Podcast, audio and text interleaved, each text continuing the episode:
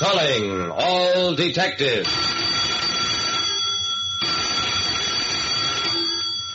When a man refuses a $20,000 bequest and even threatens to beat up anybody who so much as mentions it, then something strange is going on. That is the situation on this page from my casebook. The casebook of Jerry Browning, private detective. Let me, Jerry Browning, private detective, tell you something. Everything is against a criminal.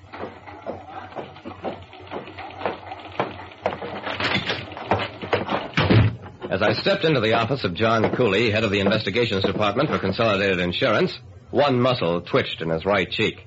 That was his idea of a smile. File number 60928B, Mrs. Agnes Meriden, age 57, deceased. I put on what I hoped was an intelligent look and waited.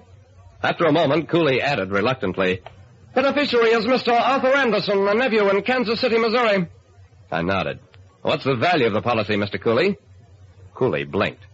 $20,000 plus accumulated dividends. There was a long pause, so I decided to help him out. You think there was something peculiar about Mrs. Meriden's death? Are you holding up payment? Cooley picked up a bottle of pills, looked at it, shook it, put it down. Browning, the beneficiary, Anderson, has refused to accept payment. It was my turn to blink. You mean he won't take the 20 grand? Why? He claims he never heard of Mrs. Meriden. Something is fishy, Browning. Very fishy. The beneficiary of a $20,000 insurance policy refused to accept payment on the grounds that he'd never heard of the deceased woman. My job was to find out what it was all about.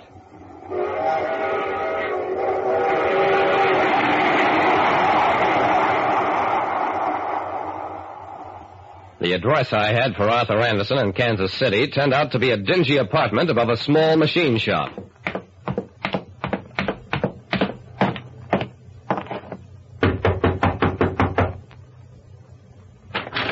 The woman who opened the door was middle-aged, but had sun-bleached brown hair, a rather plain, weather-beaten face, and nervous eyes. She told me that she was Mrs. Anderson and that her husband was in his machine shop downstairs. And at that point, Anderson himself came galloping upstairs. Martha, is that another man from that insurance company? I turned to face Anderson. It was a big, sullen, beetle-browed man. Now you look here. I told the last man from your company that if anybody else came around bothering me, I was going to pitch him downstairs. I backed away a little. Take it easy, Mr. Anderson. We're trying to pay you money. Anderson's answer was to lunge at me. Well, Consolidated doesn't pay me to beat up beneficiaries, so I let him push me around and finally shove me downstairs. Just as I reached the sidewalk, I heard what sounded like a woman's scream from upstairs. That settled it. I went across the street, found shelter in a doorway, and watched. After a while, Anderson came down looking very red and grim, marched into his machine shop. About an hour later, Mrs. Anderson came downstairs with a market bag. Even from across the street, the red welt across her cheek was plainly visible. I followed her to a supermarket a couple of blocks away, accosted her again. Look, Mrs. Anderson, I, I don't know what's wrong with your husband, but if you're in some kind of trouble, I'm a private detective. I'll be glad to help you. She didn't want to talk to me at first, and ended up by telling me all her fears. She was a farm woman, as I'd thought. A widow who'd made a mail order marriage through a correspondence club, sold her farm, turned over all her money to a new husband. An old, old story. Mrs. Anderson, I don't know what your husband is up to, but I'm afraid he's a dangerous man.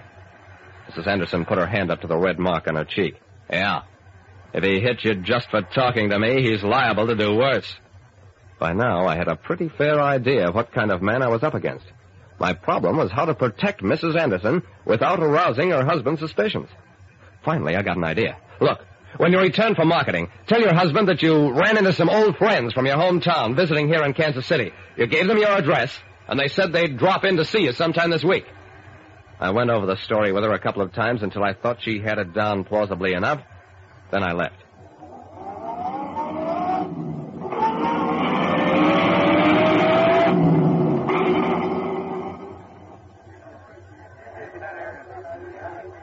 At City Hall, I did some checking. There were records of two previous marriages between Arthur Anderson and women from remote small town addresses.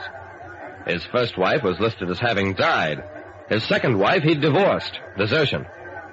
I went on to the Central Insurance Clearance Office. I'd like these two names checked on. Alice Mabley Cooper from Chinook, Washington, and Grace Lauterman from Bangkok, Virginia.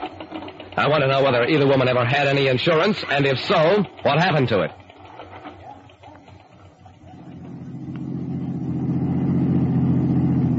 In a rented car, I drove back to the Anderson address, parked across the street, and watched. There was a light in Anderson's apartment. After a while, I saw Mrs. Anderson pass the window. A while later, pass it again as we'd arranged. She was safe.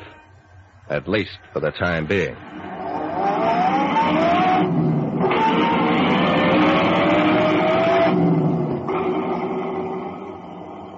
The next morning, I had the reports on the two women. They'd both had insurance policies. Both turned them in for their cash surrender value shortly after the date shown for their marriage. It was getting warm. And this time at police headquarters, I want a search warrant for Anderson's shop. I think he's a mass murderer.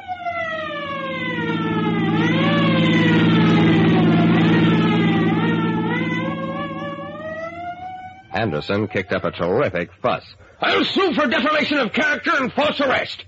I felt a little sick about that until a cop said, There's a body buried in the basement. Anderson, you're under arrest. Yeah? He was a mass murderer, all right. By the time he finished confessing, he admitted five other murders, all of mail order wives, some of whom he'd married in other cities. But he still insisted that he'd never heard of Agnes Meriden, the woman who'd left him $20,000 and which he'd suspected was some kind of a trap. Well, I came on back to town and reported to John Cooley.